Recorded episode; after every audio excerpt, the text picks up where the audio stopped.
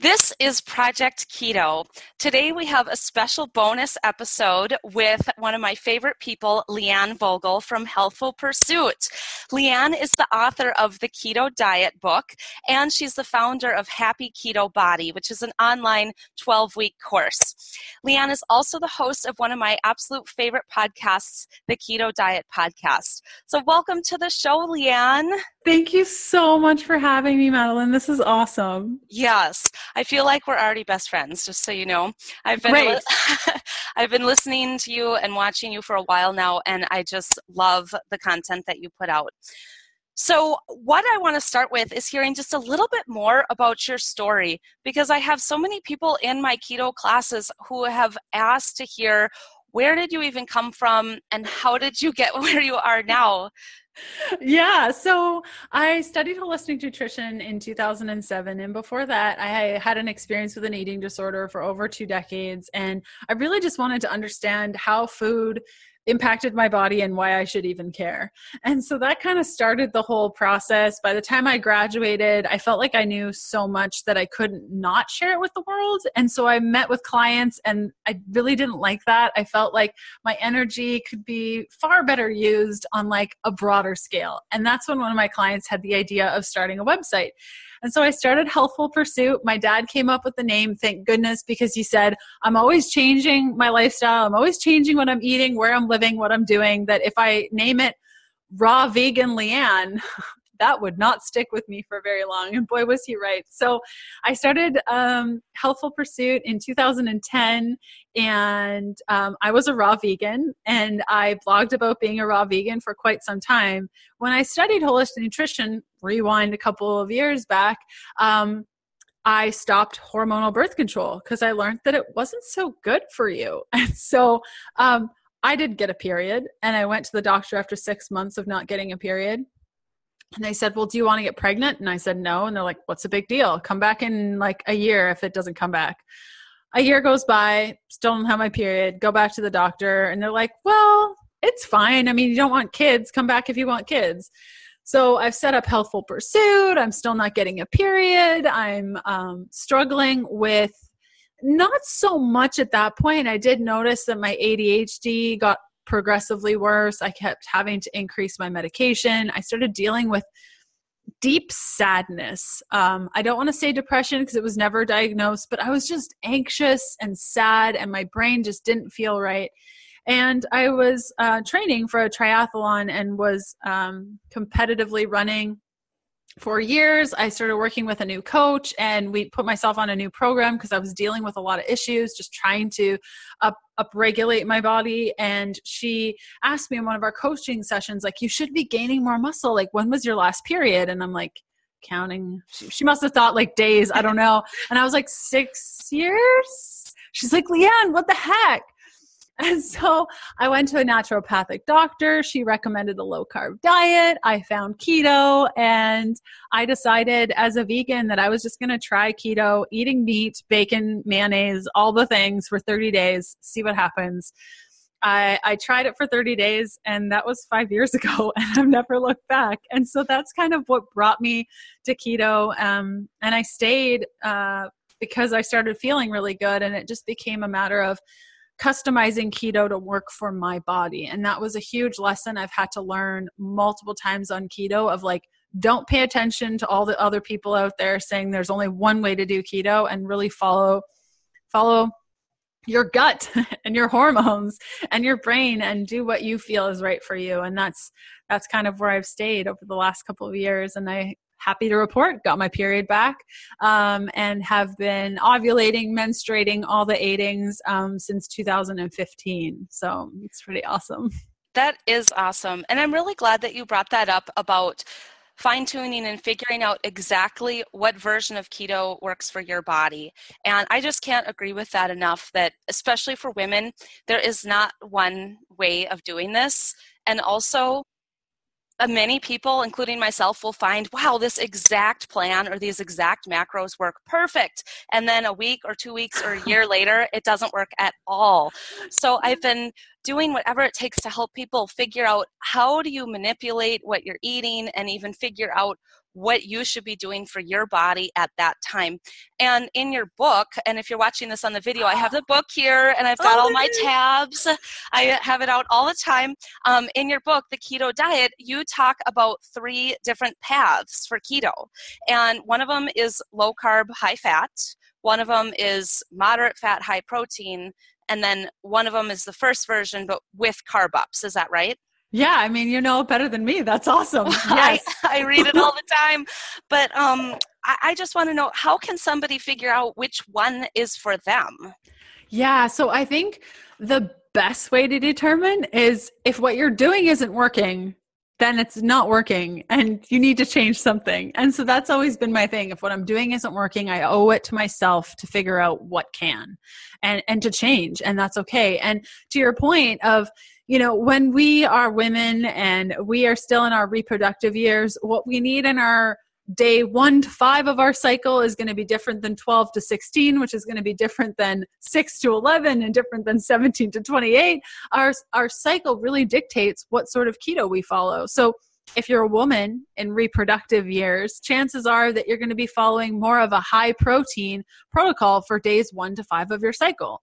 And then maybe days six to 11, about two days before ovulation, this is where you are keto, like low carb, high fat, amazing. You have lots of energy. You're able to work out easily on this protocol. Um, and then you find two days before and two days after you ovulate, you're probably going to be carb- craving more carbohydrates in the form of glutathione rich foods like um, apples, grapefruit, tomatoes, oranges. And so you might be incorporating more carb ups during that time. And when I say carb up, it's basically you're adding a touch of carbs in the evening in your evening meal and just taking out some of your fat.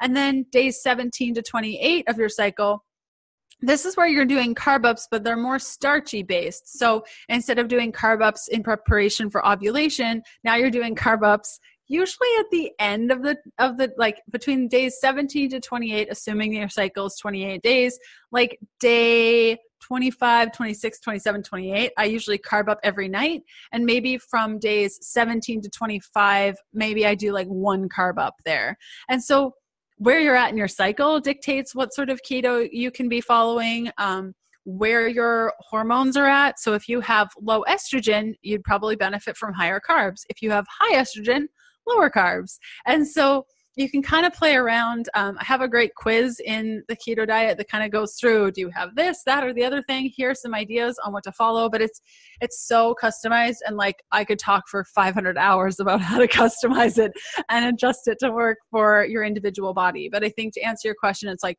if what you're doing isn't working, then something's got to change. And a good way to determine what uh, level you're at is really based on if you have more of a brain uh, dysfunction, uh, you probably do better on higher fat, low carb. Whereas if you have hormones, it's probably going to be higher carb, um, not low fat by any means. Like we're talking like grams here, like small micrograms can make such a big difference. Um, yeah, does that answer your question? Yeah, it definitely does answer my question. And I've noticed for myself applying some of those things, cycling carbs in, especially before my period, has made my experience with PMS so much better. So I just can't um, agree more with that and then especially for women when like even if it's not a special time in your cycle if you're having a higher anxiety time in your life or more stressful would you recommend maybe trying some carbs on those days as well? Yeah that's a really really always a good plan. And you'll find that when you're stressed you just naturally crave carbohydrates. You're like where are the potato chips? So it yeah. can be nice to um, encourage your body okay of like yeah if you have an air fryer we just got one of those it's like the best thing ever. I'll just like fry up some potatoes or sweet potatoes in the air fryer with avocado oil and it just satisfies me so much more than don't eat the carbs don't eat the carbs don't eat the carbs. And then all of a sudden i end up like magically at a 7-eleven with a bag of potato chips and i'm eating it in guilt. So yeah. just like interpreting that and um wait not waiting until like disaster hits the fan like understand your body and and act before it takes control of you sort of thing. Sure. So would you even recommend that people count their macros? Huh, that's a really good question.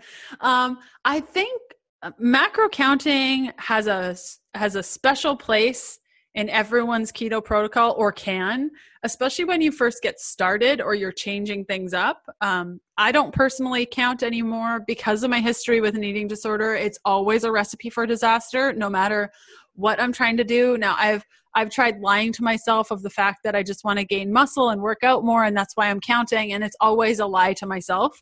And so for myself, with my history, I do not count. Um, but what I will do is write down on a piece of paper in a journal of like what I ate that day, how I was feeling, and I can kind of base it on that. Of like, I can look back in my journal and be like, "Ooh, it looks like I ate more carbs than normal that day, so maybe I need to like lower it and try these new things." But I think when you're first getting started, if you don't know what a carb or a protein or a fat is, and you don't know how much you require, it can be nice to like track, get a sense of what that means, how it works, and then stop tracking. Go like a week, see how that goes. Then maybe track a day, see how that goes. See if maybe your eyes got a bit bigger than your stomach and you all of a sudden started making bigger meals and you didn't want those meals. Um, and it can be it can be a tool, but it doesn't have to be this like thing you do every single moment and can really stand in the way of your progress when you don't listen to your body. That makes a lot of sense. Now, I'm going to switch gears a little bit because I've been having this burning question and I haven't had anybody be able to answer it for me. Uh oh. so I hope that you can. Okay. I've been really curious about carnivore. Now, when I first heard about it, I well, I've been hearing about it for like over a year now, and I just every time I see the word carnivore, I'm like, not I don't care about that. I would never do that. I'm all about diet variation. I'm all about eating a lot of vegetables. I love meat, but I just thought that was like for extreme crazy people. But then I've been hearing more and more information about it from people in the keto world, like specifically women that I really trust and I really like. So last week I decided to try it and I hate it. And I feel like I I, I, don't know how uh, people can feel good doing this. Maybe men, like men who are really, really healthy and are resilient. But for me, I feel like I am dying without the carbs, and so I'm not. I'm not doing that as of like right now. So, what is your opinion of carnivore? Uh my personal opinion and I I didn't know it was carnivore at the time but I've definitely played around with an all meat diet especially on keto. After the 6 month period I'm like what is this going to do? Does gluconeogenesis actually happen like this? Because I had learned in school that it was a demand driven process not just this oh my gosh I ate protein now I'm filled with glucose issue. And so I definitely played around with that but I just feel really toxic. Like I just I don't feel right eating all that meat and it could be because I I had been vegan for eight years and I just I I live such a plant based eating style. But I mean, there's times in my life because I travel full time where I eat a lot of animal protein because it's all I have available to me. But I think personally, I don't know if I could do it. Now, I don't know if that will change. I don't like to discount anything. Like, who knows? Maybe in 20 years, I'll be carnivore. I have no idea. But I think generally speaking, for any eating style, and this goes for like AIP and keto and paleo and all these things, there has to be a reason why you're doing stuff. And if what you're doing isn't working to get back to that, then you owe yourself to try something different. So if you're on a ketogenic diet and you've tried all these different things and you've manipulated stuff and it's just not working, why not try it? I would definitely mm-hmm. chat with a healthcare provider before you adjust anything to do with any eating style because you don't know what could be happening. I think the concern I have, and it could be not, uh, it could be incorrect because I don't know enough about carnivore. And I'm sure if there's a carnivore people person listening who's like, she's so wrong, I totally could be. I'm always worried about inflammation. Like, I just feel like our HSCRP um, would go up, and uh, especially, I mean, and what is yeah. that? Tell people what that. Yeah, that high sensitivity, uh, uh, high sensitivity C-reactive protein. So that's a signal in your body um, of inflammation, and is usually something that I look for in blood work with my clients um, and people that I work with. And I interviewed somebody that had been on carnivore for three years, and I asked to see her blood work, and I looked through everything. Um, and I had a lot of concerns with the inflammatory factors. And so I don't know um, if it's a long term thing that I would ever recommend, but I, I do see the validity of it being a good elimination diet. Like if you're having issues with all sorts of food and you can't figure it out, going carnivore for 30 days is going to be helpful. But I think what a lot of people do is they go carnivore for 30 days, then they go back to the same way that they ate before, and then they deal with all this bloating and headaches, and they're like, oh, I'm going back to carnivore. And it's like, whoa, well, wait, you just went from not eating plants for 30 days to then eating plants, a lot of plants, and you expect it, you expect your body to just take it? Well, of course it's not. So I think it's really important that we see it as an elimination protocol. And if we do add food back in that's non carnivore, um, we should take it slow, like an elimination diet, slowly incorporating foods one at a time and making sure that they're feeling good with our body. But I don't know enough about carnivore to be like, it's the worst thing or it's the best thing. I think it really comes down to what eating style works best for you. Like, vegan did not work for me at all. But I've met a lot of healthy vegans that are thriving, feel amazing, their blood work is awesome. So, who am I to say that they shouldn't do it? It's just maybe not something I would try right now. Yeah, that makes a lot of sense.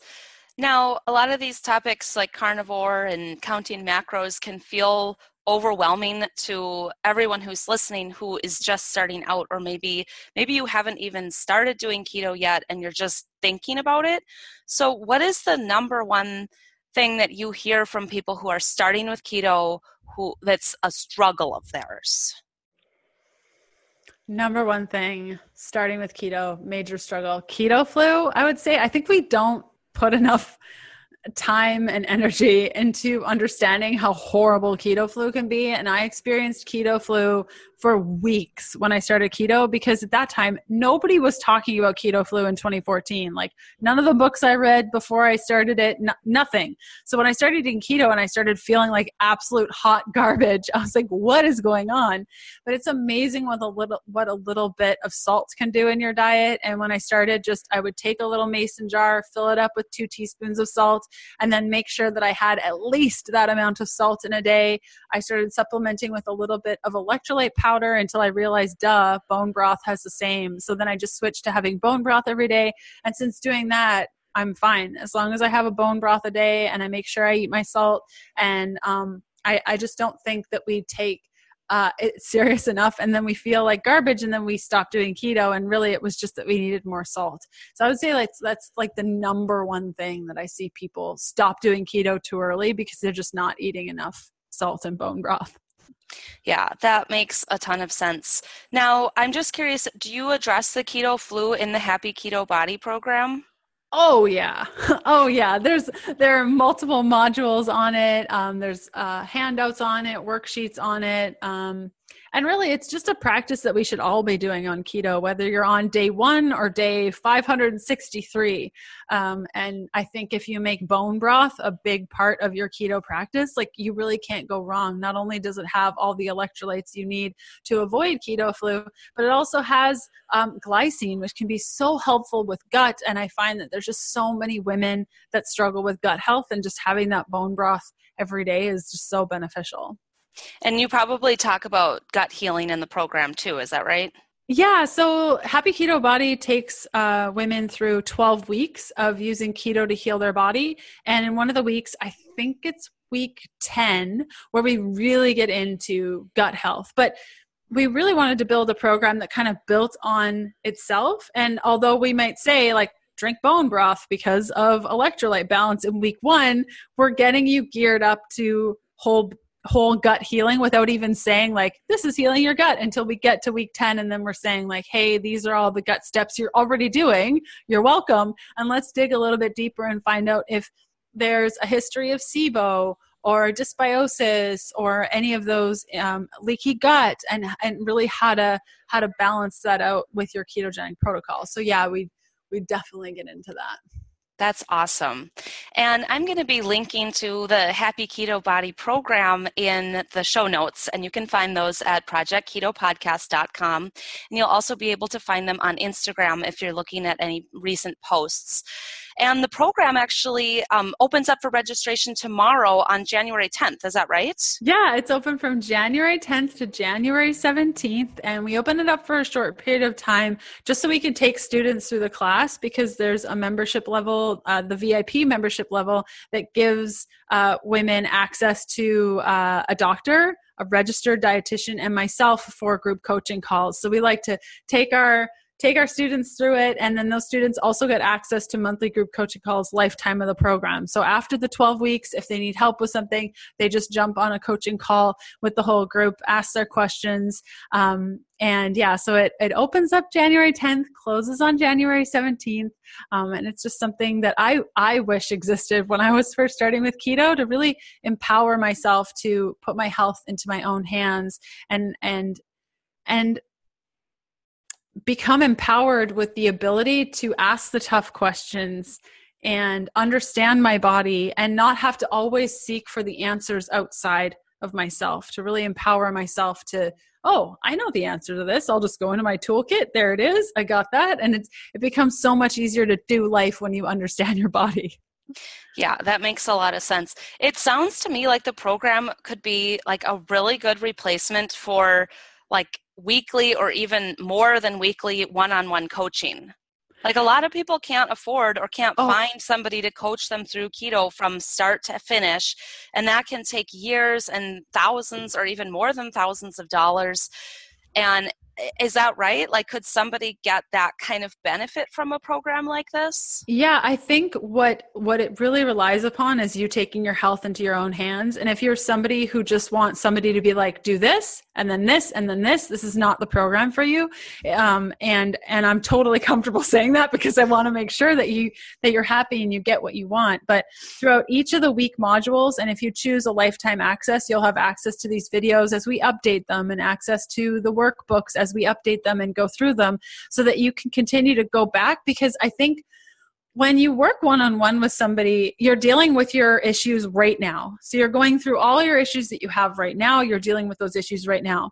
But what happens when you deal with a new issue? Because your body's always evolving. Like you said at the beginning, it's like, I don't have the same body that I had a year ago and I require different things. And so you can't really go back to that coaching experience and be like, hey, I have this other thing. But the cool thing about Happy Keto Body is that you're learning things and there's uh, there's items and modules that may not apply to you now but you can always go back to them when you're maybe you're dealing with um, spotting on your period you know five weeks into keto and you learn about that in week two and you're like ah okay now i know what that is. And you can go back. And i think that's what's so invaluable about this program is that it grows with you.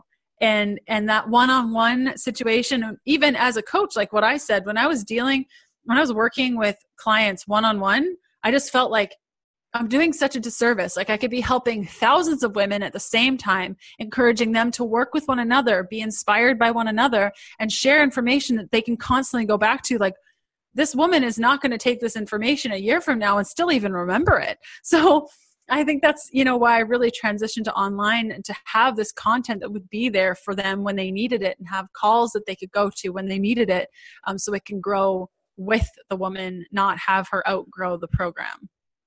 Yeah, that is just so amazing. I just I, I, just hope that everybody jumps on board and gets the help that they need, whether it's Happy Keto Body or listening to the podcast or just following along on Instagram. There's just so many ways to get this information. And before we finish up, though, we have a new segment for season two of the podcast that is called What Am I Doing This Week? And you get to answer that question today. So it can be something that has to do with keto or health or something completely different what is something that you've just been doing this week? well, we're launching Happy Keto Body, so it's been crazy. But at the same time, so I live in a sailboat full time, and we have been doing a lot of navigation planning because we're crossing the Gulf Stream um, in the next couple of days. So I've been doing a lot of like checking weather, checking wind, looking at fronts. And so that's been a, a large part of my week and will continue to be until the end of the weekend. So that's what I've been doing this week weather. I love hearing about your life on the sailboat. And I think it's so funny because it's so interesting to me, even though like I've never lived on a boat and I probably won't ever, and I'm not really that interested in boats, but it's like so interesting to see what that's actually like.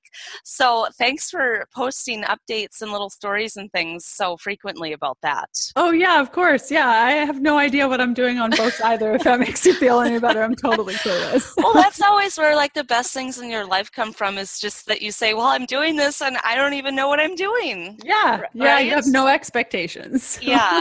Oh, that's just so cool and so inspirational.